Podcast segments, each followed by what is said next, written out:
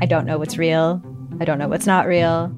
Limited Capacity is a collection of six darkly amusing stories about the mysterious ways we interact with the internet and with each other. There's something going on with him. It's like an act. I don't trust him. What? You're staring at me like I should say something, but I, I don't really know what to do here. That's the whole name of the game. Don't talk about how the town isn't real. You understand? Limited Capacity, available now on CBC Listen or wherever you get your podcasts. This is a CBC podcast.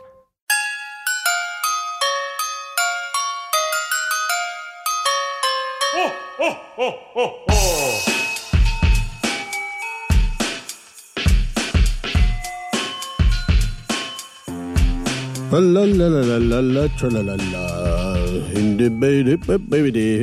in your butt. Hi everybody, Jeremy here from Sick Boy Podcast, and uh, happy holidays, everybody. Uh, if you celebrate Christmas, if you celebrate Hanukkah, if you celebrate Kwanzaa, if you celebrate any of the other holidays around this time of year that I don't know about, I hope you're having the happiest of all of them. Um, but before we throw it to this week's special episode, I wanted to just throw something out there, some show dates, but this is not for Sick Boy.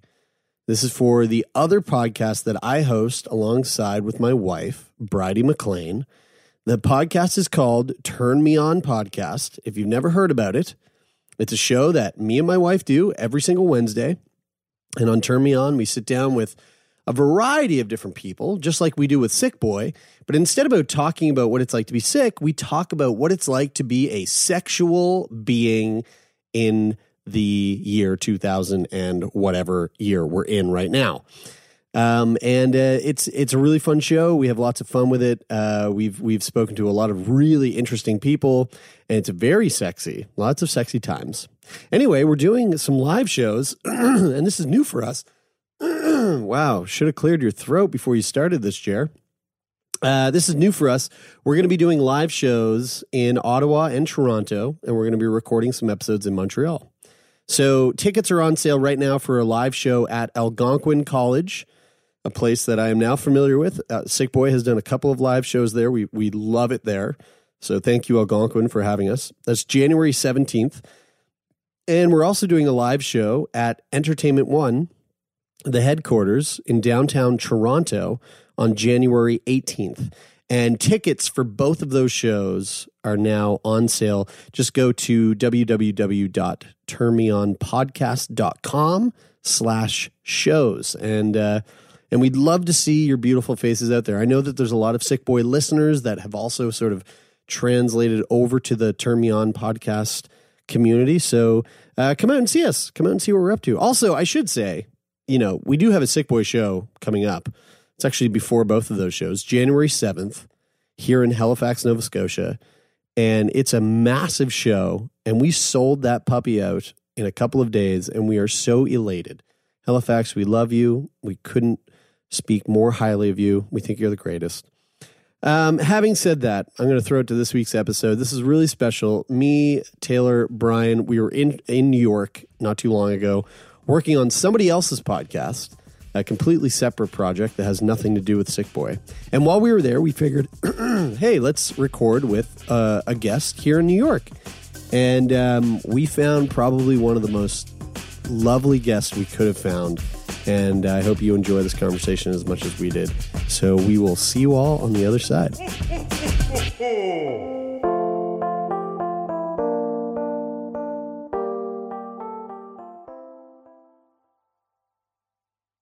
Welcome to Sick Boy, a podcast where we talk about what it's like to be sick. This week's guest is Laura. She has epidermolytic hyperkeratosis. Let's talk about it.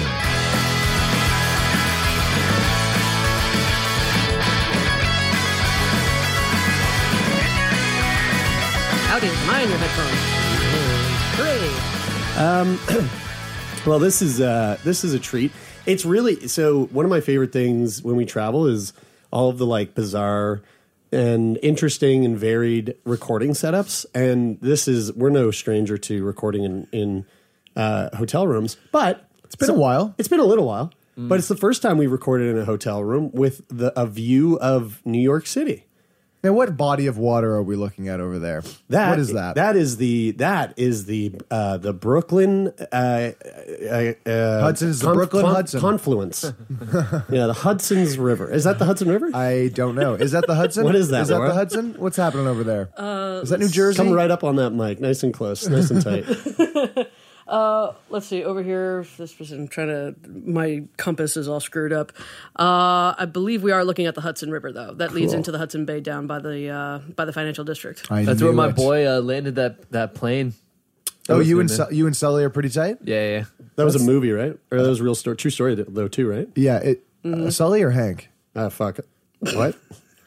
Uh, you know, Tom Tommy, Hanks? Tommy boy. Guys, we were off to a horrible start. Uh, we're in New York City, and this is really fucking exciting. And we're sitting down with our, our first guest of New York of all time, Oh, Laura. wow! I, I feel super special.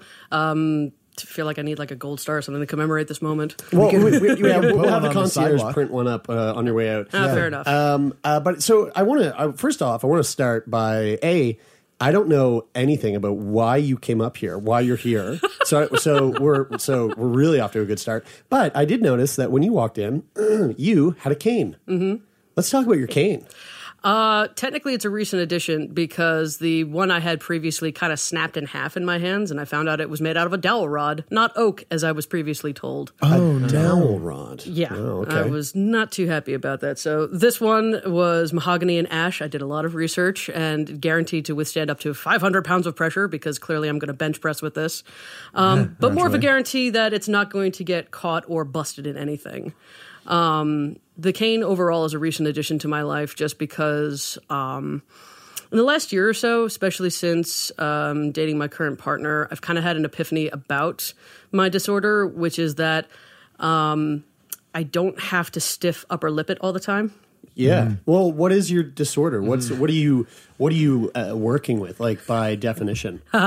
Well, as we always say here, you know, I will try to be as right as possible, but if you are a doctor, fuck it, don't care. I will do as best I can. And oftentimes, actually, I have found that I am more informed than more doctors. So that's always fun. There you go. Um, so my disorder, the actual scientific name of this, and careful, this is a good word on the Scrabble board, is epidermolytic hyperkeratosis. Is that I did. I think I. I think I got that once in Scrabble. 450,000 points. Yeah, I. They literally we just we just shut the game down. The board blew up. Yeah. is that one word? That is two words. Epidermolytic, which, if you break down the word, it basically means that it's the topmost layers and it starts at birth.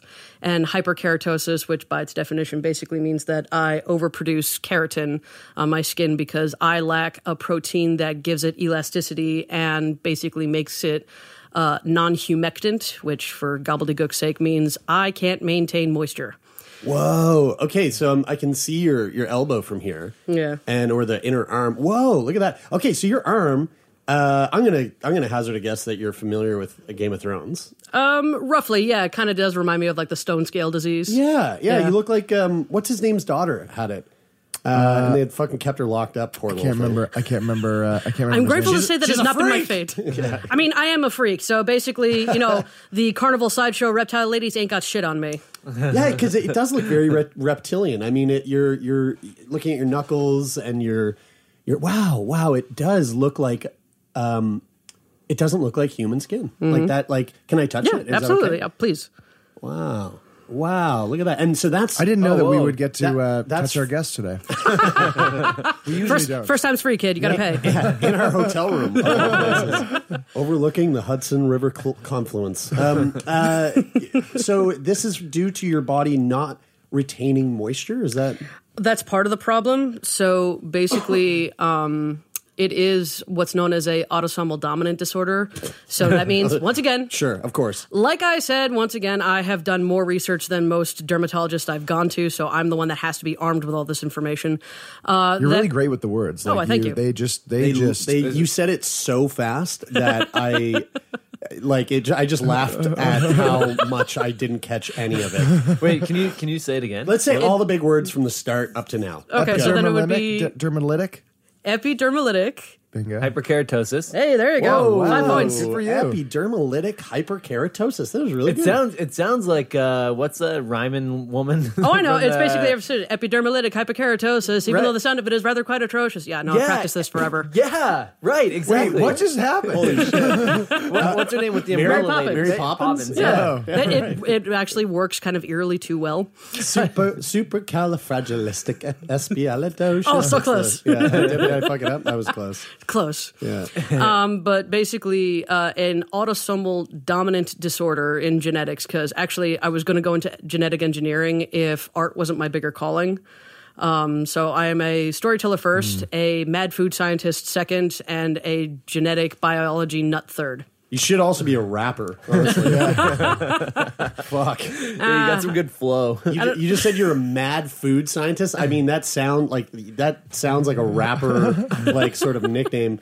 Uh, we've got Laura, a the lot- mad food scientist. You know what I'm saying? She's got that super califragilistic supercalifragilisticexpialidocious shit going well, on. you nailed it that time. I think we, we have a lot to unpack now. don't we? This episode is so silly. I love it. okay, so so, So basically, what it means is that um, you only need one copy of the defective gene for it to be present. So Oh. there are no carriers. You either have it or you don't. what if you have two copies? Uh, that means you've had two parents who have this, which means you are doubly guaranteed to have this problem. So you're gonna have. You're not like it- it's. So you know with CF, it's like um, cystic fibrosis. Is one parent has the gene, Mm-hmm. um, but but only one side of the gene. The other parent has has one part of the gene, and then they more often than not will create one with two parts, and they have it. But even if you have one part of the gene, which is your case, What you have is what's called a recessive disorder. You need two parts of it to make it a complete Uh-huh. Yes. piece. Yeah, okay, I, right. on the other hand, am a package deal. I just get it once, and then congratulations, you have it for the rest of your life, as far as we know. Okay, So wait, so if you were going to have kids, then there is there a hundred percent chance, or it's just 50 50. Okay, So my brother, for example, I have an older brother. He does not have it.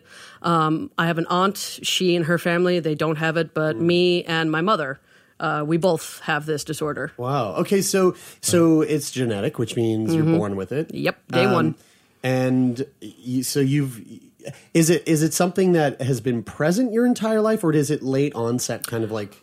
So the day I was actually born, um, my mother told me that uh, my skin was actually so fragile that if you were to just like gently put your fingers across it, it would have taken up at least three layers of skin. Oh, so for the for the first six months or first six weeks or six months, I believe it was six weeks of my life, um, I spent in a uh, neonatal ward in Manhasset Hospital. Uh, I couldn't even wear diapers. Apparently, I was just on a sheepskin. You poor little thing. I mean, you know, I mean, that's kind of. it probably explains why I love sheepskins. Yeah, Yeah. it's kind of, kind of comfy. I got. I just bought some sheepskin um, inserts for my Blundstones.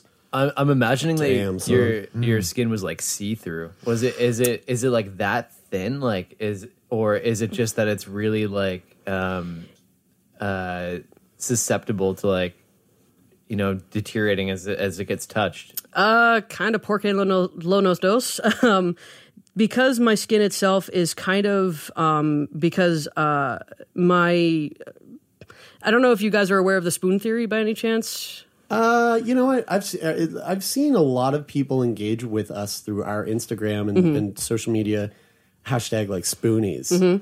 And I I've never known what it is, but they, but it, they're a very vocal community, Mm-hmm. and I've always just kind of been like, hey, cool.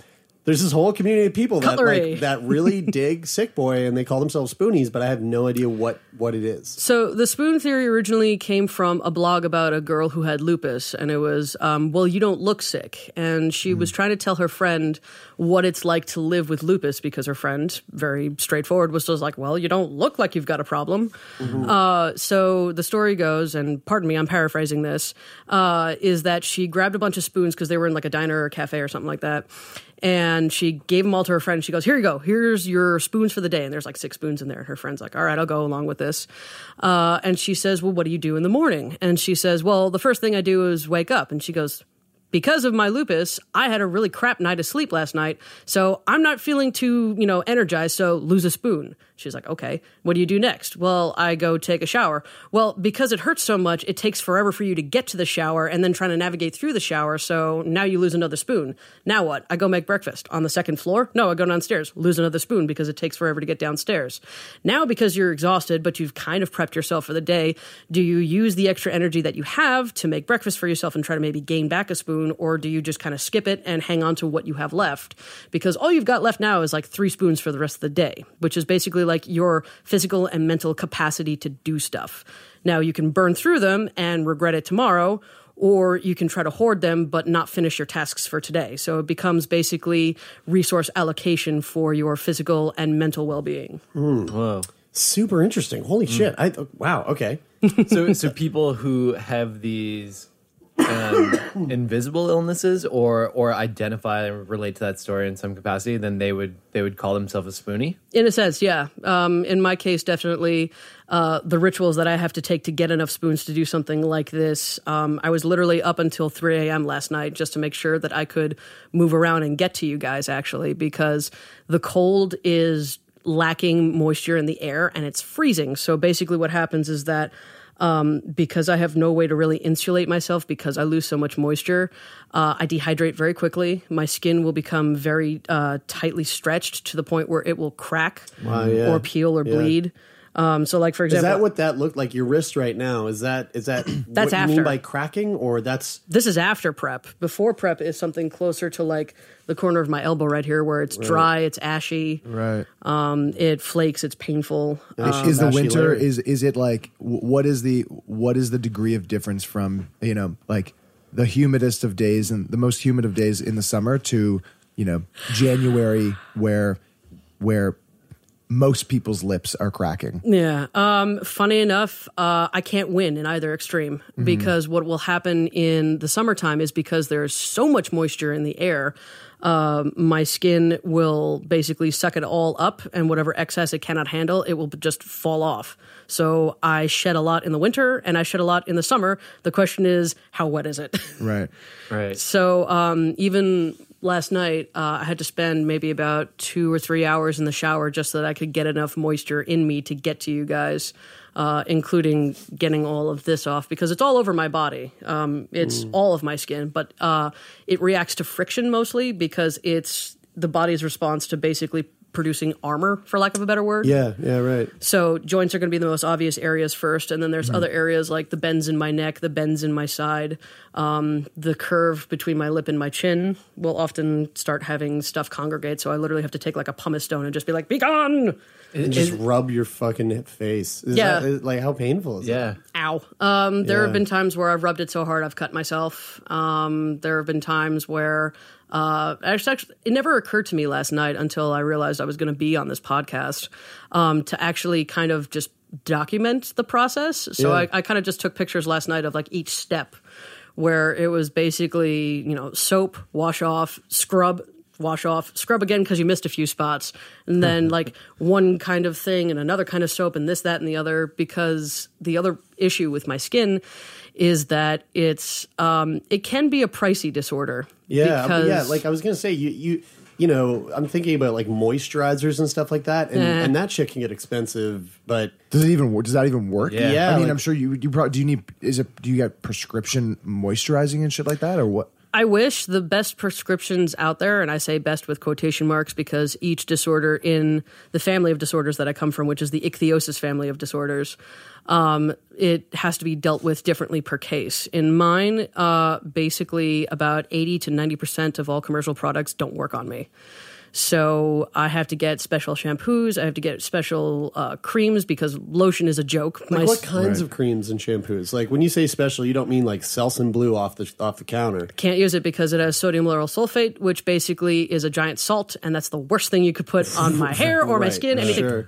so when you say special types of shampoo, like what kind of shampoo? Uh, the only commercial brand that I have found that works for me is Garnier Whole Blend, or basically, I st- it's, Oh, interesting. it's the only one that works, and it's the strangest thing ever because everything else is like, oh, my hair feels like straw. And that's why we're really uh, proud to have them as a sponsor of this. Uh, So, uh, episode of sit Sick Boy, so- and now we're going to throw to our commercial break right here. Uh, brought to you by Garnier. It really is. It really is fascinating. I mean, you you know, you talk about like when I mean, just pick any like super super well known um, disease or disorder out of a hat, and everybody goes, "Well, I know, you know, I know a lot about that. And I know that that's really bad." And I and if you just say the word, then I I. I get a sense of what I get a sense of what you're going through, like cancer, whatever. Thro- take cancer for example, just like a, a massively, you know, quote unquote popular. thing. It's the latest craze. it's the, Get latest, cancer it's today. the latest craze in, in, in health and illness. And uh, and and and you say that word, and, and somebody goes, "Oh, okay, I'm, I've got like, I've got a broad understanding of what that means. I Mhm. understand. I, I you know, I, I know a little bit of treatment, whatever." Mhm. When you start talking about that, about what you what you what you have and what you've dealt with, on the very surface, it would be very easy for somebody to go, "Oh, you have really dry skin," and and kind of like draw it at that and go, "Oh, you have dry skin," so like you just moisturize all the time. But as you start to go, but as we as you talk and you go, "Oh, well, it's it's yes, it's it's it's it's dry skin," and then like like layer after layer after layer of how that affects you in different ways. kind of an that- ironic metaphor you chose there, but go on. yeah, and how, and layer And if you after peel those layer layers after back. layer, it's like if you just peel the top layer, the dermis, if you will. Hey, there you go. But you know, you, you start to realize, like, man, there are just so there are so many facets to something that on surface level, again, no pun intended on the surface level thing. There. Oh no, intended. Please intended. it. But y- y- it seems so simple, and it could be, and I could see how it could be very, it could be written off very easily eh, at first. Going, oh, you have you have very dry skin. I mean, how hard how hard can it be? Just use a bunch of moisturizer, and then you, there's just so many facets to it. Like the like what how you how you how you do everything, how you put on clothes, how you go to the shower. Like Mhm. every facet of your life is massively affected by. I- Is there was there a conversation because you said that your mom Mhm. lived with this too, so obviously she has navigated her entire life living with it, and then and then growing up with you, like a, a parent is always trying to educate and pass on this information to their their children about what it's like to live and go through life, and and was this a big part of what you talked about with your mom growing up? Like, was there education and knowledge passed on about how to live with this condition? Yes. Um, a lot of it, however, is kind of interesting because, in a sense, I'm kind of retroactively teaching my mom just because with the advent of new technologies, new sciences, new explorations, Mm. um, coupled with just uh, a voracious curiosity just for answers. I mean, I, I can still remember in seventh grade when we were learning genetics, I had all these Punnett squares drawn in the corner trying to figure out what kind of illness was mine because we were talking about, well, maybe it's related to the sex chromosomes or it's not. And da, da, da. My professor would always just be like, What are you doing? I'm like, I'm trying to figure out something. Leave me alone. um, with my mother, however, um, and P.S. If you ever get to listen to this, I love you, mom, but I might I might shit on a few things you taught me. Um, she had always taught me ways of taking care of my skin, but it was coupled with other problems that uh, she had faced and wished that I didn't face, which was social and cultural aspects. Because um, I Did remember she have a hard time growing up? very much so. Her um, her skin is a little bit worse than mine, so the way that my knuckles look is basically how she looked from like the neck down for Holy the most fuck, for the most part of her life. Yeah. I mean, it, it's hard. People can't see it, but it, it is very.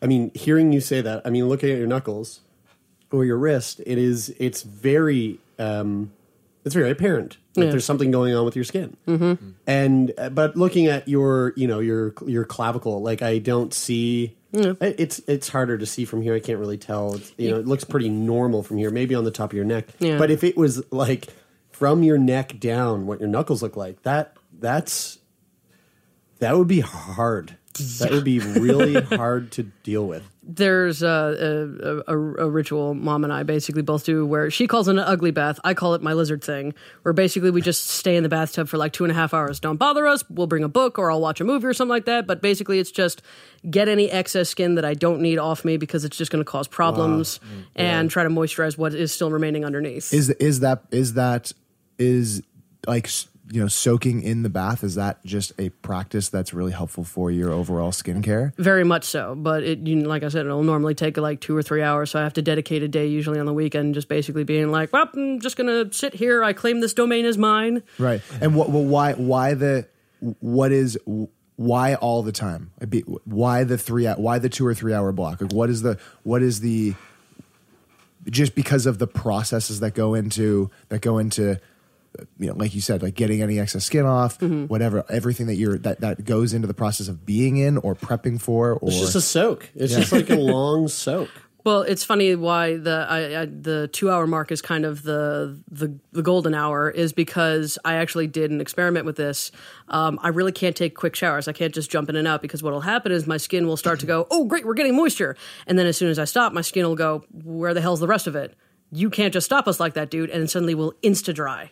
Oh, wow. So like in two or three hours, it'll I'll suddenly look worse than I did before, Right. and it's like, well, that was pointless, right? Is it like kind of like kind of like how when you get chapped lips, you start to lick your you start to lick your lips because Mm-hmm. you think it's going to make it better, but all of a but you realize that it evaporates like that, and now your Mm-hmm. lips are ten times worse than they were two minutes ago. How many people listening right now just started licking their fucking lips? I'm like I'm Dude, straight feeling up. it. I'm feeling Yeah, it on yeah. my lips Mine are right really, now. really too. dry right now. And- Um, I, who I else want to come. I who- want to come back. Wait, though. just but is anybody's face itchy right now? Do No. you just want to Uh, no, scratch that's- your no, face? that's just No, the top of my head's a that's- little. well, that's itchy. just the two of Do you want to touch your? Face? Oh no, face I'm fine. My fa- I did all my scratching last night after I scraped Uh, it all one off. time, one time. This is just a quick aside, but one time my dad made uh, made a bet with my brother and I, and he said, "I'll pay you guys uh, a hundred dollars if you can go an hour without touching your face."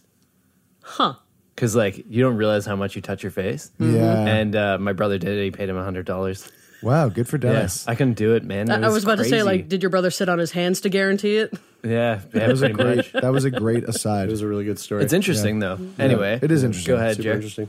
Um, uh, coming back to your, you were saying about your mother and how she she was teaching you these ways to take care of your skin, but trying to uh, give you the the you know the the teachings that that were based off of her upbringing. What did that look like?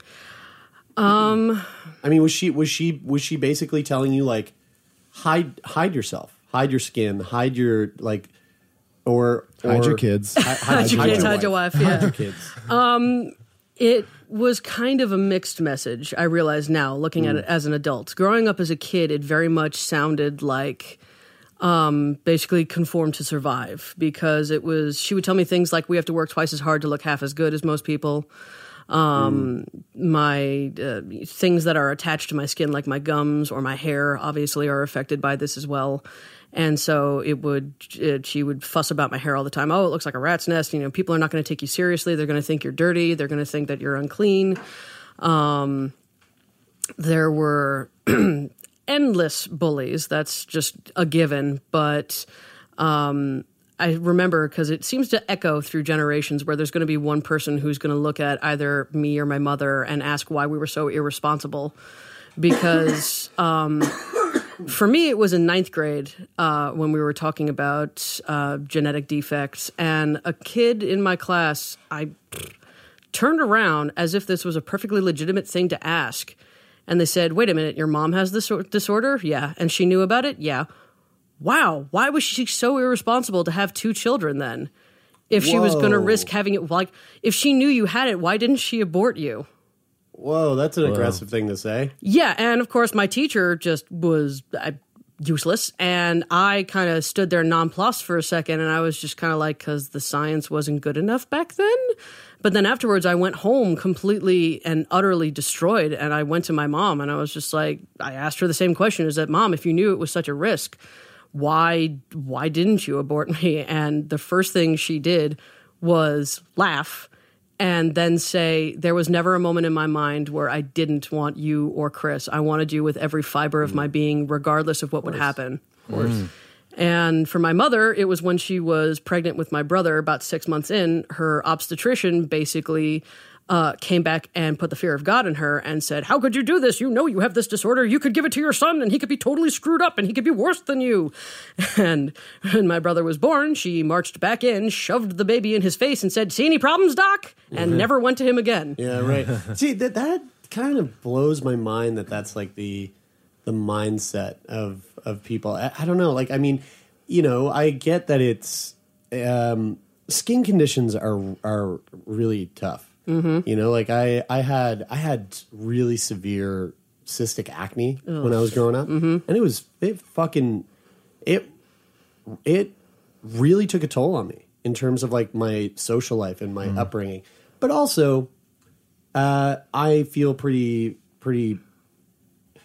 Looking back on it now, I feel like uh, I got through that well, and I came out on the other end, you know, pretty pretty okay in Mm. terms of how I feel generally day to day now. You know what I mean? It's like it didn't it didn't like it didn't take it didn't uh, it didn't affect me in a way that will negatively affect me for the rest of my life. Mm-hmm.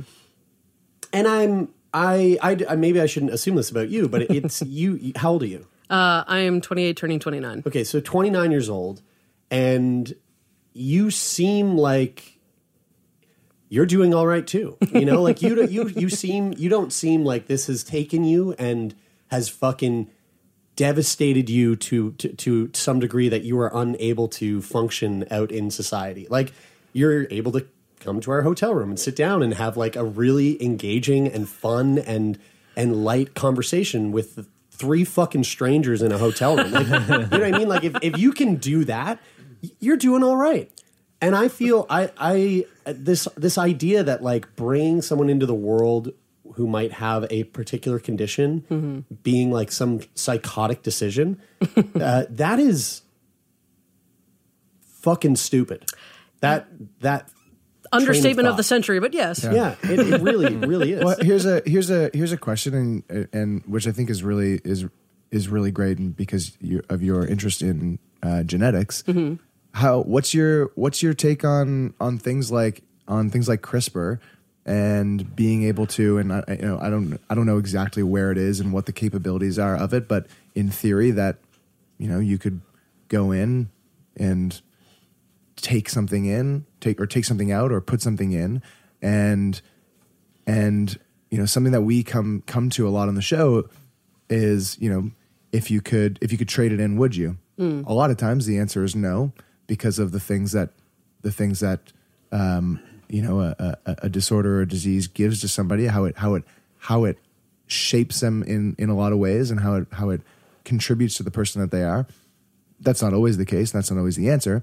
What's your kind of what's your what's your take on that? If, if you could if you could if you could take it away or things like or things like CRISPR that that could potentially in the future do that for people Um, my take on that, uh, as I've been following CRISPR rather closely, and also um, the first organization, which was the Foundations for Foundation for Ichthyosis and Other Skin Condition Types. I think I, I screwed it up somewhere, um, but basically, uh, in terms of altering a genetic code that's already three trillion cells in.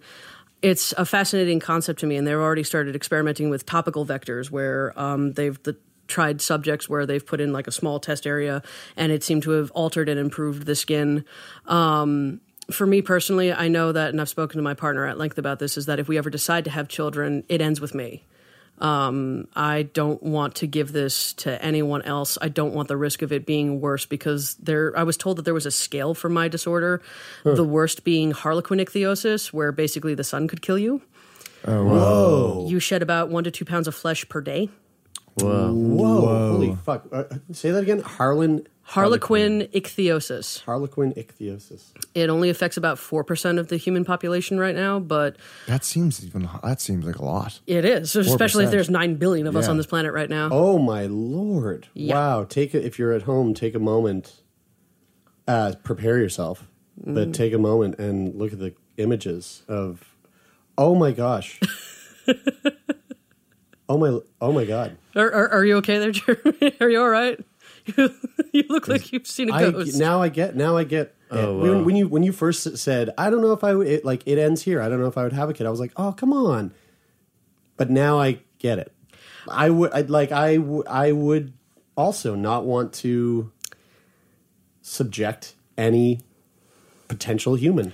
I would agree, to but when I say it ends here, I don't necessarily mean that I don't plan on having children. What I mean is, is that because genetic science has gotten so far, um, it is possible for my eggs to be screened. They have identified So- the so- gene that oh, causes okay, this. Okay. So Wow. I would basically take out those eggs, donate them to science, and be like, "Please have fun, figure out as much as you can." And the ones that don't have it, I would have, I would conceive with those. wow that is amazing man science Mm-hmm. how crazy It's is that I mean, it just gets fucking more bonkers every year. You know, we're we're we're on a fast track to the future. I'll tell you that much. as we're not in the future right now, we're holding miniature computers that respond to haptic touch. I know it's so crazy. I know. Laura, Laura, you were you were saying I, I'm interested to to go back to the the uh, social challenges. Mm. Um, you mentioned like this this person in your class making that comment, but Yep. that wasn't necessarily like directly bullying. It was just something that that was you know an an, an uneducated comment that could could be really hurtful, right? was they had a history of bullying me in the past too, Okay, so, so- I didn't put it past them. So right. So um, uh, so what other challenges did you face socially that were like direct experiences with people, you know, Oh. making comments about your Good lordy, Lou. I, th- I think you need like a psychiatrist in a lounge for that one. Um, Well, this- you can Well, lay you down on on this. No, no, Shays sure. if you'd like. so, when did these problems first start? um, so, I mean, obviously, you were going to have children who were going to look at me and be like, "Ew, it's disgusting." Their mm, recess was always a battlefield for me growing up. Um, it was usually just safer for me to be indoors. Um, I would have a sketchbook with me, and I would just that that was my shield. That was my my own time. That was my world I could be in. Um, kids would throw rocks at me. Uh, kids would run away from me, and eventually it just became uh, a concept of, well, if I'm going to be a monster, I guess I'm going to be a monster. And I'd start chasing them and be like, ah, get away from me. Um, in high school, it definitely got more difficult because then it started to be a case of, oh, hey, hi, puberty, how's it going? Now I can have self loathing come up to the surface now and look at myself and be like, well, I'm not going to shag me, so who the hell else would want to? Have you seen any of Big Mouth? I have, yes, and it's it definitely was like that in certain aspects, especially where um, eighth grade, I had a huge crush on this kid, theater kid, looked absolutely fantastic in tights, and um, he. His name was Nathan Fillion. I mean, you know, I'm not going to say no in any capacity.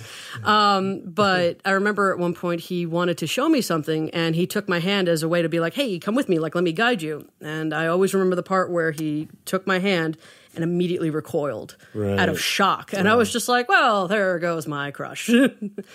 now I know why they call it a crush. yeah, right. How Um, did how did how did you? When was so you sitting here now? Mm-hmm. There's there's a pretty obvious like there's a pretty you're you're, you're you exude uh you exude confidence and Good, it's and working. You're, Yeah, yeah, I- you're- well, I was gonna say, like, is it is it false confidence or like because it's true, you do. I mean, you actually come in, you're very, you're, you're very personable. Like the way that the way that you the way that you communicate, the way that you connect. As soon as you came in here, we're you know we're telling stories, we're laughing, we're joking around. It it seems it seems like a very improbable outcome for somebody who faces that degree of challenge socially with a condition that's very visual. Mm. When was there a turning point, or how? or or or is it an act? like, like how how do you how do you how does th- how does this become how you how you are going through all that? It was a combination of a coping mechanism, very much like gallows or self deprecating humor growing up in middle school. But then I remember um, I had a bit of, an, uh, of another epiphany, so many epiphanies at a young age.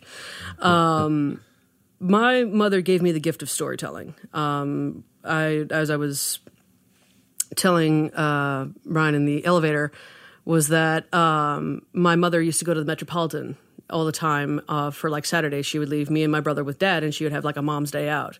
And I would tell her. And one time she said that I came up to her. I was maybe four years old, and I was like, "Mom, take me with you."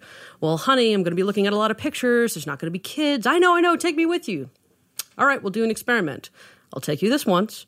But if we have to leave, if we have to stop, if we have to get lunch, if you're hungry, if, If you're holding me back, if you're holding me back, we're going home and we're never doing this again. And I made her eat her words. I was the happiest kid. I, I don't know how clams could be happy, but I was happier than them. and I was just running around. Never gotten that. Yeah, where Yeah, the me fuck neither. does that come I have from? no idea either. If I had to guess, maybe C.S. Lewis um, or Lewis Carroll, one of those. But uh, I remember just pointing at objects and being like, "What's this? What's that?" And my mother would tell me the stories behind them because it would often depict Greek mythology or Roman mythology, Chinese, all, all over the place. She discovered a lot of new artifacts because my gaze was at four feet and hers was at like five six, so she never looked down, and I'd always be like, "What's this?" Right. And from there, she just kept on telling me story after story after story. She gave me books, she gave me sketches. Sketchbooks. Like she is the reason that I am the, the core of what I am today. Mm-hmm. And I learned that, you know, they say that, you know, the oldest profession in the world is prostitution. Wrong. The oldest pro- the oldest profession in the world is actually storytelling because prostitution was a service that demanded payment. Stories was just a way to get by. Right. so I've always felt that it was a very powerful vocation to be a storyteller because you had the ability to bring people together, to share in a common emotion, to help them understand things they didn't understand. Mm-hmm. And That's the whole. That's the fucking. That's this podcast in an elevator pitch. now there you go. That's it. That's exactly why we're doing this with you. And for me, the turning point for me, because there were times where I'd just be like, you know, it's the usual, why me? Why did this happen to me? Why did this happen to my mother? When I learned genetics, I said, oh, now I know why it happened to me because it was just a roll of the genetic dice and 16 possible combinations, and whoo, howdy hum, here I am. But um, I decided that I had two options. I either could become the monster that everybody saw me as, or I could be the person for other people that wasn't there for them.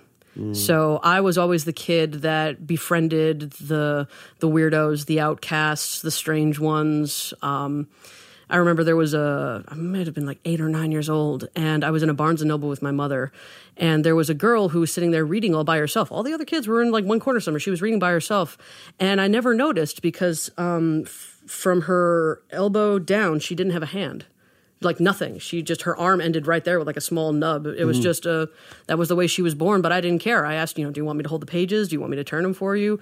Just it never occurred to me because it's just like, well, this is my normal. That's your normal, but we're both human. Wow, it's so incredible that you like came across that so naturally because that's I think something that um, I learned through the course of doing this podcast was was that my perspective on life isn't the same as somebody else's and my normal isn't the same as somebody else but Mhm. that came it came during a conversation with somebody who was born without um, uh, arms and shorter legs and Mhm. and uh, and she kept saying like oh well I just go rollerblading and we're like how do you go rollerblading How do you go She's like, rollerblading with I no just legs? do it And she's like, I just fucking slide them onto what I have, and I go. And we're like, and that doesn't make sense. and only in listening back but to it that makes conversation sense. You just you need this shaped foot to ride. I mean, come on. but only, only in listening That's back footist. Yeah, that's right. Yeah. it was only in listening back to that conversation that I that I was like, oh fuck, like Of course, of course, That's all you because know. That Yeah. was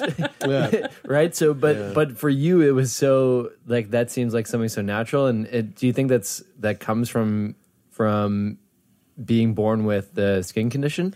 Um, I would say yes. It's probably the biggest reason why I wouldn't actually trade this distor- disorder in. It's it's kind of like it, it's that annoying roommate that you know you need because they need to pay rent with, and at the same time, it's just like, ugh, I hate you sometimes. But for the gifts it gave me, um, th- I would not trade them. Right. I would not trade them for storytelling. I would not trade them for the empathy it gave me, the compassion it gave me. I would not trade it for the curiosity it gave me. Um, I would not trade it for the joy in people's face I find whenever I crack a really terrible joke. And that's a ha ha ha. And Crack a it. joke. Crack Get a it? joke. Yeah, that was good. Uh, guys, if you were wondering, this is a great little piece of trivia. The phrase most likely started as the longer phrase, happy as a clam at high tide, and was popularized in the 19th century, particularly in the northeastern United States. Clams can only really be dug up by humans when the tide is low. Mhm. So in high water, they're almost impossible to find. So happier than a Oh, clam. okay. Well, you know what? I'm really happy that you found that. that was that go. was Laura. That was a perfect example of of of going back to that earlier part, like trading the trading it in Mhm. conversation, um, because I I was having this conversation last night with a woman Mhm. about how how as we as we grow up we we we're kind of this um we're kind of this this blank canvas Mhm. and as you as you grow up you start going you know I am I am this and I am that and I am whatever I mean just just you Are, start are you saying link- you had a Groot phase? yeah, right, exactly. you start linking yourself to all these little things. I am whatever the sports you play or the friends you have or the you know the the interests, the art, whatever. Mhm. And and at at a certain point you start saying yes or no or feeling a certain way about things based on whether they fit into these kind of categories and boxes that you've kind of filtered yourself into. Mhm. And and going up to somebody like who has uh, who was born with an arm that is only the length of their uh, down to their elbow and has a nub on it. We oftentimes will filter ourselves as well. That's I am not in that category, Mhm. and I don't know how to t- talk to that person because that is a barrier between us that, That I can't cannot wrap get, my head I around. can't get Yeah. over it. Yeah. And Mhm. and so like we don't associate with each other because I don't know how to go there. Yeah. But it's so not defining. But it informs you, and this is something we come back to on the show all the time. It's like you're you are not your disorder, but it informs who you are in a lot of different ways. Mm-hmm. It informs the way that you can go up to somebody with a noticeable um, a noticeable problem or issue Hmm. and have a normal conversation with them because they are not that. It is a part of them. It informs what they it informs them to a degree, probably to a degree that's really helpful. and and but but we but we often see it as this as this this barrier this this wall that we can't go Mhm. over and it's it's really fascinating and it's I just I just loved that because I was going yes exactly because you wouldn't trade it in because it it allowed you to be that person allowed you to be that Mm. person with the empathy I think it also is that, especially in children, my personal belief is, is that children are taught to hate. They're taught to look at different things with fear and misunderstanding rather than embracing it and trying to understand it. Um, because these days, when I have kids coming up to me and they look at me, they're like, Whoa, are you a dragon? Is this armor? And it's like, I might be a dragon after I eat a sriracha pepper, but yeah, sure. um, but and and even with adults these days, I'll they'll look at my skin and they'll be like, you know, oh, my sister has eczema or psoriasis. Have you tried tree tea oil and coconut and this that whatever they have to recommend? I'm always happy to have a conversation with them because more often than not, I have found that it's an in for a conversation rather than an out for a conversation, which makes no sense to me. Why it would be an out because it's just we're all people. We're just Mm. slightly different, but we're Mhm. still all people. do you mean that do you mean that in the way that you you you could probably easily go nope tried it doesn't work Oh yeah, I've And done just- that before. and just shut it and just shut it down rather than go hey you know what um yeah like interesting thought and and start and have it have it be have it be a, a fire starter rather than a, a bucket of water Um, honestly, I have shut people down sometimes when they're like, "Oh, have you tried this?" It's like, "Yeah, it hasn't really quite worked for me, but I have tried. I have tried this, and I have done that." Mhm. So I usually don't just, you know, that's an end of conversation. I often will return with, "Here are my findings, and here's Mhm. what I've gotten," Mhm. because I don't want to shut down a conversation at all. Because the last time a conversation about my skin that got shut down, it was with my new dermatologist, not the one I currently have, Dr. Gratcher, fucking awesome. Um, but when I my old dermatologist retired, so she was like, "Here, I recommend this new one," and she was literally just factory belt kind of dermatologist of you know, okay, look you over, poke you a little bit, okay, you're fine, and it's like clearly no, Yeah, I don't have no. normal skin. Yeah. And when I told her about it, she was like, "Well, you probably know more about it than I do." And it's like, "You're not even going to bother doing a fucking Google search. You bother to do a fucking Google search." No, she couldn't be ours. the doctor said you probably know more about it than i do Yep. And I was like, okay, uh, let's. and you had to pay for that visit I had to pay for somebody to be like, oh, I'm not interested. And oh, I was so infuriated. And when which I.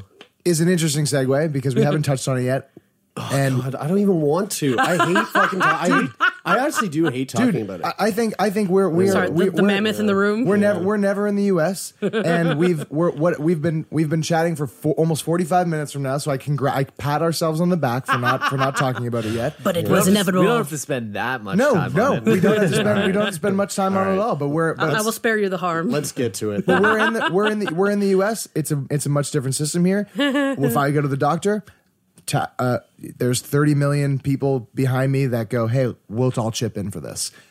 That's not the case here in the U.S. What has that been like? Um, Is that I know that, I, and I should preface this by going. In the past, when we've had U.S. Um, American uh, guests on the show, some m- most of the time I've brought it up or someone's brought it up, and it's been, you know what, I I I'm, I was really lucky, you know, insurance plan, you know, wor- from my parents' work or whatever it was, Mhm. and then that was the end of it. But what has that been with you? Uh, funny enough, that only applies to up until I was about 26 years old because that's when you were basically the end of the grandfathering and of your parents' plan Mhm. happened. So Right. it's like, well, you're on your own. Um, and because the this country believes that I don't earn mm, basically anything. I kind of am on the lowest tier in terms of earning echelon. So I basically have your version of healthcare. I'm on Medicaid. Oh, okay. So I don't have to really pay for any of my medications outside of like maybe two or three bucks at a time. Um, specialists, uh, I have, just have to get referrals from my doctor, but he's usually very good about that because he's basically all about let's deal with the whole problem instead of just being like, mm-hmm, yeah, nope, you're just pretending, nope, you're just faking. Yeah, see, and the reason that I wanted that I wanted that I wanted to touch on it even just for a sec is because I know that we have uh, you know a, a lot of our listenership is Canadian, Mm-hmm. and I'm sure that as soon as we said, "Hey, we're in the U.S. and we're, we're you know we're in New York, we're talking to somebody from New York," a lot of people are going, "Oh man, it would suck to be an, an American having to pay for all this." But now that we've got it gotten it out of the way, and you go, "Oh, I'm on Medicaid," it's actually it's actually pretty affordable. It helps me with this. in this state anyways it's state medicaid because that's where you get down into like silly nitty gritties. And so sometimes depending on your state whether or not they expanded the program you could be fine or you could be up a mm-hmm. creek without a certain implement. Mm-hmm. Yeah, because it's so different across the the entire country, and it, I mean it's different across our country too in, in mm-hmm. Yeah. Small ways. Well, but- you've dealt but- with you dealt with that when you went to when you went to Went to BC, BC, yeah, Mm. yeah. and you had to come home more or less because you just couldn't Yeah. afford the the the shit. Yeah, or I just didn't want to go from paying zero to paying, you know, a significant amount per year. Right. you didn't want to feel like an american Uh, yeah, goddamn right I didn't. Yeah. Um, that's I- okay that's okay i, forgive you I do want to come back to something that you said earlier Mm-hmm. that we sort of glossed over, but your so obviously your your skin's affected, but you said your gums and your hair. Um, how are your gums affected? Like, what is that? Um, like, do your eyes get really dry too, or or is it uh, is it more so just like the skin? Of it's the, the, skin itself thankfully my eyeballs themselves are pretty well lubricated if i don't say so myself um, but with things like my gums because it's the connective tissue that connects to my skin oftentimes it's not very protective they're weaker so they bleed more when i brush my teeth um, they're a hell of a lot more sensitive so when i floss it's like i just want to die um, that's the song. That's you just sing while that's what you're- you sing. You're, "Ah, It could be a Mary Poppins thing too. There's a- I feel like dying today. Um, it also, I'm much more prone to cavities because of it as well, which is so much fun.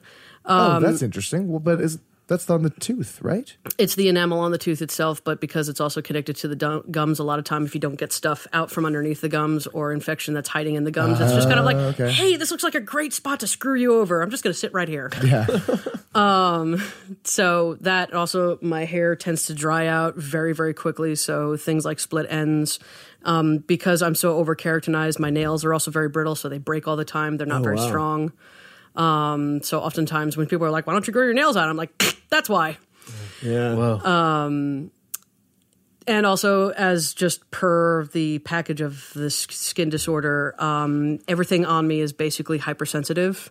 So, um, in terms of heat, cold, pain, there's I um, there's a difference between tolerance and threshold when it comes to pain. I don't know if you know the difference. yeah. Um, so I have no threshold whatsoever. Everything just hurts instantly. Whether it's I stubbed my toe, I fell down the staircase, you know, a paper clip or a paper cut or something like that, doesn't matter. Instantly, I'm just like, ah, it's a number eight. can, sorry, can you can you define uh, tolerance and threshold? So uh, basically, uh, pain threshold is the part where it actually starts to hurt. So somebody could be like pinching you, and as they slowly increase pressure, you'd be like, nah, hmm, whatever, I can deal with it, I can deal with it. And then suddenly there's a point where it crosses over, and you're like, ah, okay, suddenly it hurts. Okay.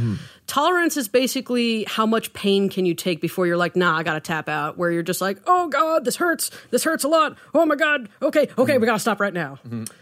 Man, I went through that the, the, the recently when I got a I got a s- tattoo on my sternum. Oh, why did you do that? I don't know. And uh, partway through, as he ribs, was they doing weep. it, I, I was in my head. I was going, "Yes, what would happen if I just told him to stop? what if we just stop right now? Would I He's gonna give it? you a look. How bad would it be? Would I regret it? It was fucking. It, that was my. I think that was my my threshold right Mm. there. Like that was it. That was my. I'm finding it kind of. Uh, I'm finding this this concept kind of fascinating because because that that your your physical your lack of a of a physical tolerance for for pain. It it is just kind of going back, sort of back to you know when we were talking about you know how do, how do you how do you become this this uh, this like very personable and confident and, you know type of person when you went through all this stuff in school with your condition but uh, that there is no there is no tolerance for pain but but Well, there's no thresh. There's no threshold for pain. Tolerance, I. mm, You learn to endure a lot, especially when uh, things like falling down Sagamore Hill when checking out Teddy Roosevelt's estate. You're like, "Hey, this is great," right yeah and then you hit a tree, and then you're like, "Oh, my entire knee has been skinned open." but mentally mentally there seems there mentally there's a there's a there's a strength there's a strength there that's very that's very resilient Yeah, it's it's kind of been like, well, I I physically suck, so I'm gonna have to dump all my stat points into things like you know intelligence, wisdom, charisma. My dexterity is okay, my con not so much. but um, I'm gonna get you to roll on that. I don't, yeah. careful, my rolls are pretty good. I can usually do an average 15. Um, but it, It's Dungeons and Dragons, Taylor. You wouldn't get it.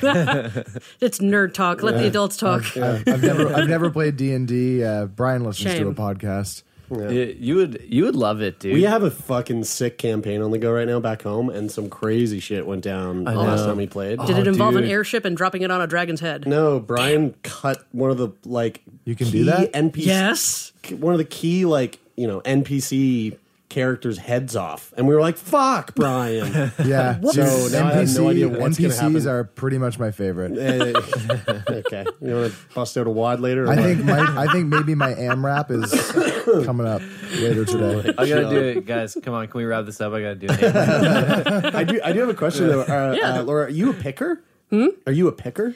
Um, Because because I'm, I'm sitting here and I am just like aching to pick your elbow. Like I want to fucking I want to pick your shit off. Me too. I'm a- Brian just didn't want to say. Brian just didn't want to say anything. no, but you're only going to say it now because it's socially acceptable to say it. You didn't want to be the first one over the hill. That's Nick, okay. I, I'm a picker, and it looks just so satisfying. Like, do you do you pick? I'm just sitting here being like, this is the moment where we all regress back to our like bonobo stages.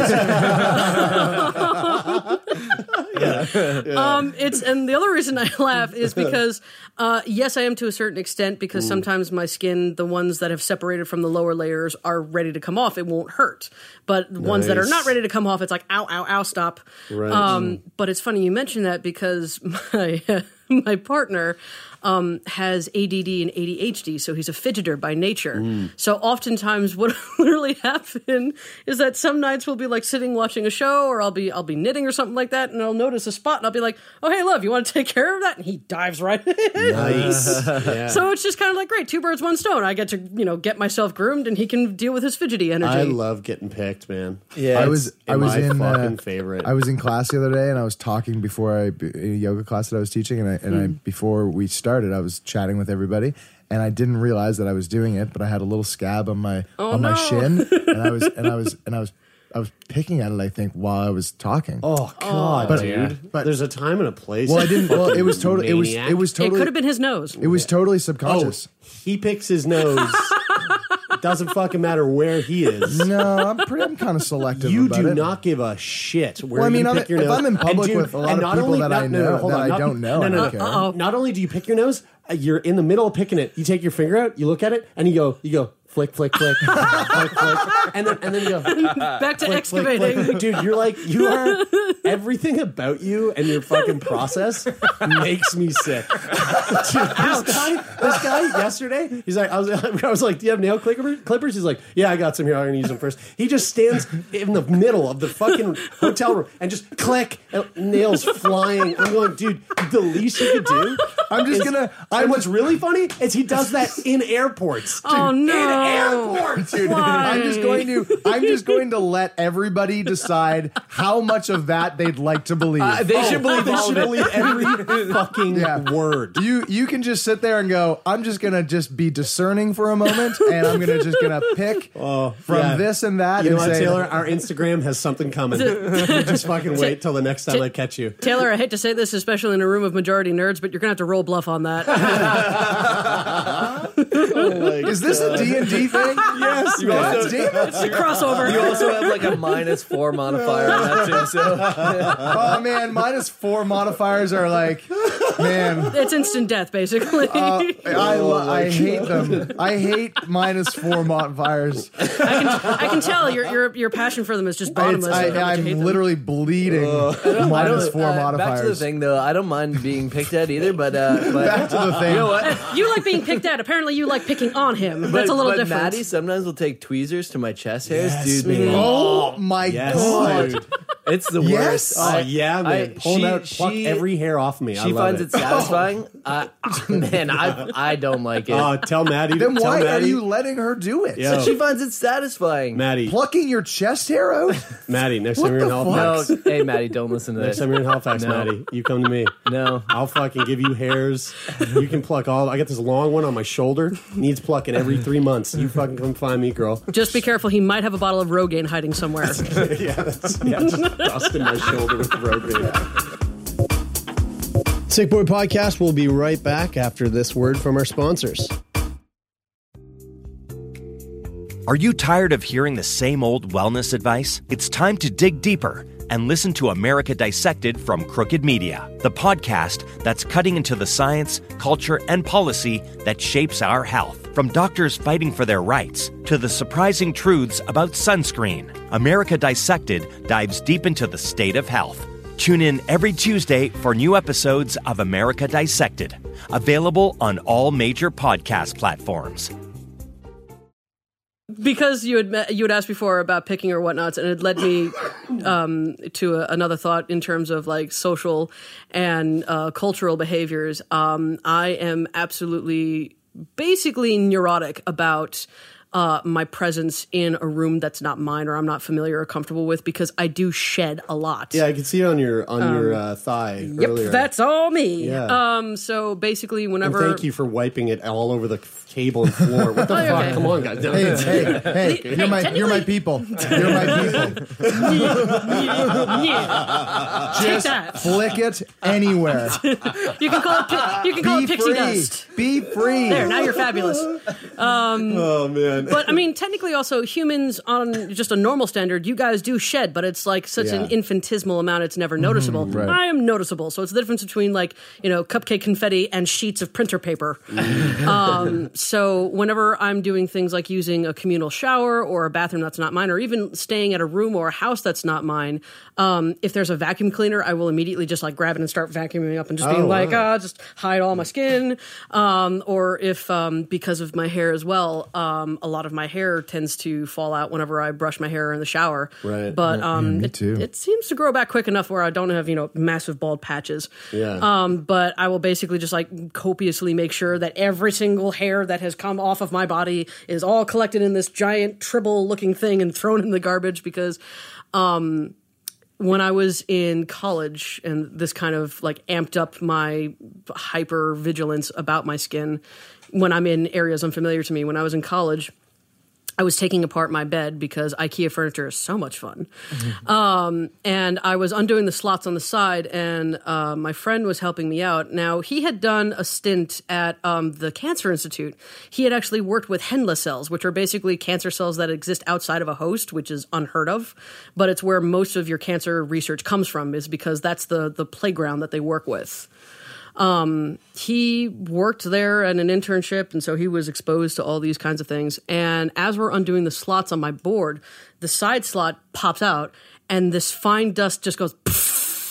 Whoa. And it was a year's worth of skin that had just accumulated in that slot. Whoa! Now, now for me, I'm unfazed because that's just my life. That's my normal. But uh, my friend just basically decided to drop the tools on the floor and say, "I'm done," and walk out. And I shouted at him, "You worked at the Cancer Institute? Are you kidding me?" oh my gosh.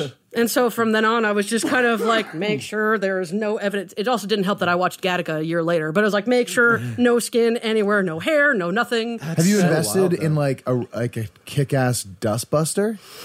Uh, definitely. My partner and I are looking at new Dyson models, the ones that are usually designed for like animal hair, because those are the only things strong enough to get all the little fibers of me that tend to sneak in. My girlfriend just got a Roomba. and man, those are cool. They're They are cool. completely useless think- for my skin. Yeah, I think Dyson Dyson is at the they're they're killing it. Mhm. Oh, They're yeah? at the forefront of the vacuum game. Guys, I want to I want to bring They this. truly suck. Um, I want to bring this full. That should be their slogan. I, truly suck. I want to bring this full circle from the beginning. Um, uh, why do you have a cane? Oh yeah, we never got it. Yeah, we never got into that. yeah, Jesus Christ, Back it's to the the first very thing that we beginning. talked about. Good job, Brian. Curses, I thought I could get away with it. Um, the cane is honestly, like I said, a, a recent development because one of the big things that I um, I detracted away from my mother's teachings was basically the whole tough it out, don't let them see your weakness, don't let them see that the skin bothers you, don't let it define you. Um, and I've come to realize that how it defines me is different than the way it defined her. And we have like 30 years of experience in between us to change that perspective. So um, at the behest of my partner because what he would see is is that um, because I live out on Long Island, uh, it's about an hour train ride usually from where I lived. He would see me come home hobbling because um, depending on the shoes that I wore, and it could just be stuff that I've worn normally, um, there would just be massive blisters all over my skin. and the way that blisters work on my skin is that they hide underneath the shitty skin, so it just it distends everything, makes it really painful, and once again, no threshold. So there have been times where he has seen me just out in the city.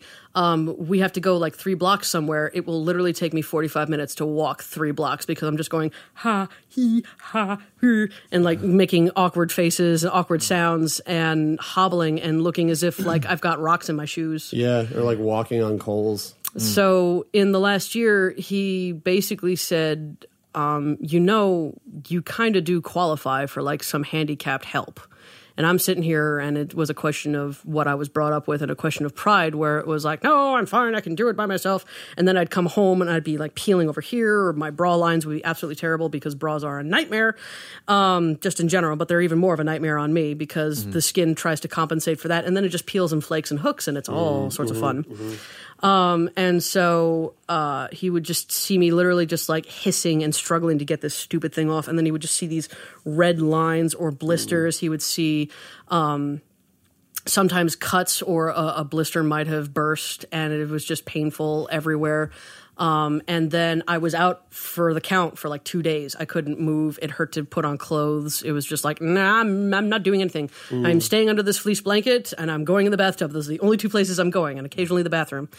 Um, so the cane is kind of a security for me uh, when I'm in the city or when I'm traveling uh, a long distance or I know I'm going to be walking for a good portion of the day. Because otherwise, what'll happen is is that I have nothing to really balance myself with or something to pull myself up with, and so in the end, I'm just kind of doing this weird looking dance trying to get to the subway, being like, "Wait for me!" as it's already going to the next station. Um, so So it's like a support. It's a support so that you don't have to. You, you when you're when you're doing when you have long excursions, like you don't. the result of that repeated walking, sitting at sit, sitting down, getting up, whatever the friction is that's on the your feet or whatever, that you just don't have to put as as much pressure on those on those places as you go through your day. yeah, But also, it, it is it. Uh, it sounds like you're saying that it's symbolic in a sense that like, hey, I, I, I live with an illness, and and is that what you're saying by? In That's what I heard in the beginning, but then it went somewhere else. Um, in a sense, I guess it also can be considered symbolic because the fact that I have accepted that I don't have to soldier on all the time. And uh, it was interesting because when I applied for my handicap permit, I was prepared to fight. I was prepared to, you know, basically be like, "You think I'm kidding?" Um, and they were just like, "Blah blah blah blah." Here's the doctor's note. Da, da, da, stamp stamp. Here you go. And I was like, "That was easy." And my biggest fear actually was talking to my mother about this because of the background she gave me with this. And of course, when I finally got around to telling her that, because I grabbed my uh, handicap parking permit and I grabbed my cane, and, and she finally was just like, "All right, so what are, what is all this stuff?" And it's like, "Ah, well, yeah, that." And when I told her about it, the lecture I was expecting to hear was, well, you know, just, you know, I don't want people to think that you're mooching off the state or anything like that. And, you know, people are going to be very rude. And it's like, actually, no, people have been very nice about like giving up their subway seats if they see me get on because they're like, oh, shit, here, sit down. Um, and then, of course, two weeks later, we go to see uh, a movie. And as we're trying to find parking spot, she's looking around. She goes, so uh, you wouldn't happen to have that handicap parking permit on you, would you? and I just went, you hypocrite. What was this about not mooching off the state? Well, there's plenty of parking right here, and it's the middle of the night. What did I- Yeah, uh, yeah. Just remember, this is going to be immortalized for the rest of your life. Yeah, this right. moment here. He's like, when in Rome. That was basically it. So it's just like at this point, it's I've learned that it is it is okay to ask for help because one of the other things that I learned from my skin disorder was to be adaptable and to basically do it on your own because sure as hell no one else is going to freaking help you. Dude, those parking permits are so good. I remember when I would when I would, when I'd go with Brandon. Not in the city though. You cannot park on the streets in the city with it. They don't care. Oh, really? Nope.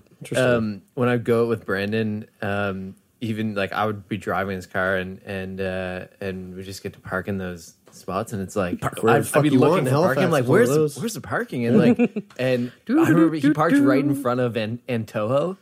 Um, There's like some handicap spots on that street there, and there's only handicap Prime, parking. It's like prime parking. it looks like your car is valeted in front of the place. It's Absolutely, crazy. yeah, it's, it's amazing. I, I should apply because I think I could probably. You probably could. Could you? Oh, I think so. Because of like, because of like, oh well, if he has to walk, It's like how how great is your lung um, capacity? Let's see. How does no sound? Yeah, yeah. That that would count. That would count. Yeah, for sure. yeah, that, and yeah, because you know, if if you were on, if you were on, you know, a very extreme end of of of the you know, spectrum. If I was, yeah, yeah, if, I was, you which were- I'm currently right now, I'm not. I'm, you're I'm not, but quite if you but if you Hooray. were, then a long walk would could be oh very yeah, very. I mean, Jesus, bad I get winded. You know.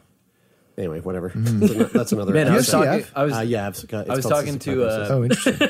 I was talking What? to. Didn't know that. Uh, Tara Bork on the phone the other day. Oh yeah, and her lung capacity was. 18% I think when she had her second Isn't transplant crazy? and it's Yeah. 90% now. Yeah. What were you talking about on the phone Wow, for? Uh, she's asking me ninety about Maui. percent. Oh, nice, cool. How's she, doing with her new lungs? Really Dude, well. She is a bubbly little beast of a woman right now. She's killing it. she really is. Yeah, we got to get her on the fucking show. um, okay, so before we wrap this up, then I'm going to ask you the question we ask everybody, or at least try to. Um, what would you say is the biggest thing that that your condition has taken away from you in your life? Um, probably spontaneity. Um, it's definitely a question of where I have to plan a lot of things out.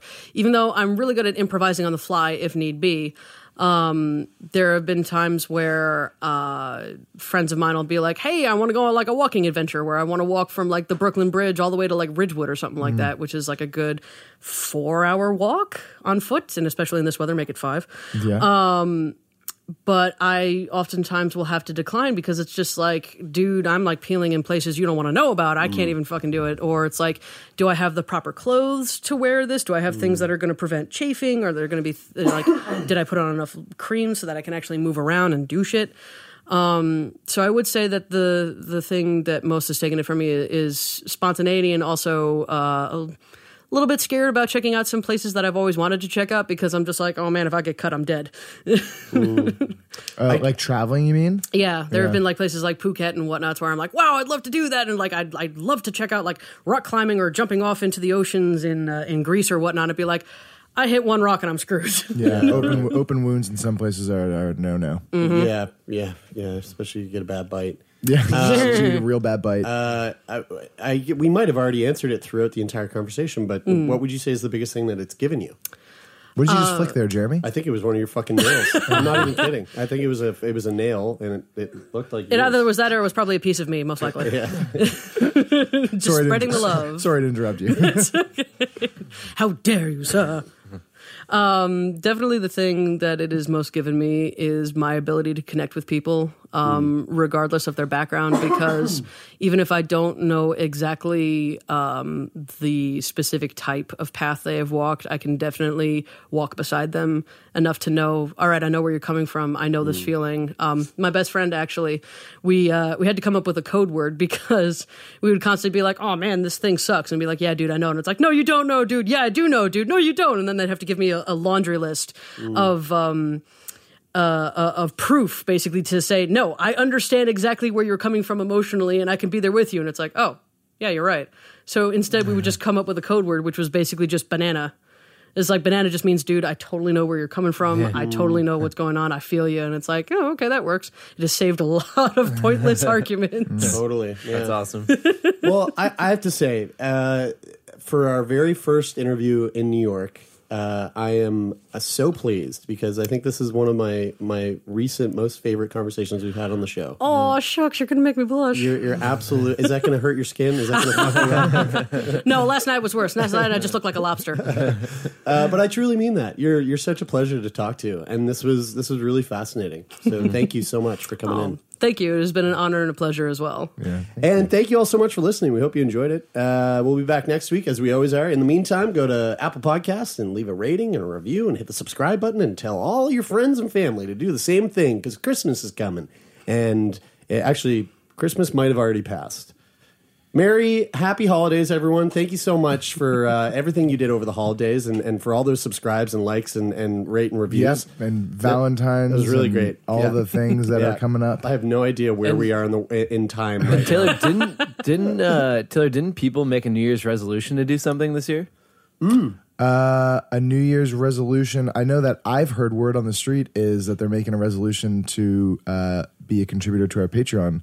uh, and you know what? January is a great month to do it. Yep. You know, Mhm. just like totally, totally getting on that, getting on that contribution train. That's right. And uh, we really, really appreciate it. So everybody who has done that uh, and who will do that, I very much appreciate you. And if you didn't, don't. There's don't do it. There's the next. There's the next year's resolution? Year. There's always next year. Wow.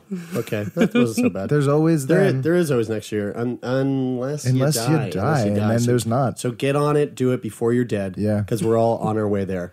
Um, and uh, if you want to uh, reach out to us, uh, uh, I'm, I'm You confusing this with you- a turn me on uh, You can- outro. if you want to reach out to us, you can send us an email. Uh, yeah, you can send us an email, thing. Taylor at sickboypodcast.com. You know- all hate mail can go to that. and, and you know what? Um, you know, we always we can't always go the places that we want to go. Laura, as you were saying, like you'd love to go to the the uh, Phuket, but like you know, we can't be in a, a, a jungle right in this moment necessarily. But we can sound like we're in a jungle Ooh. because of the amazing sound design that Donovan, the C- CPAP Morgan, does on this on this podcast show. I actually it- really like that one. That was a good one. Right, it does sound like It we're in a jungle right now. So and oh oh, what was that? I think I hear the raindrops. I I think that was a, a tiger. Oh. I, I, I, I don't know because I mean we had two bonobos over here who were curious about picking me like within an inch of my life. So you know Yeah. if we're gonna do this whole regression thing, Now- like let me just now be there's prepared. I think I hear a tiger. The bonobos are having sex. It's a very, I'll- I'll leave those two to it. it's a very interesting scene that we're. Where, where's the traffic coming from? this is so bizarre. I'm gonna run One away in to New the York. waterfall. really giving Donovan a lot to work with on this one. Is that a Boeing 747 uh, taking off? Oh crap! Is this the set of Lost? oh, Donovan, we love you. Uh, and uh, Uh, take part did the theme music and they're great. Take part in this stuff. Bandcamp.com. okay. Anyway, uh, That's so funny. That is it for this week. I'm Brian. I'm Taylor. I'm Jeremy. And I'm Laura. And this is Sick Boy.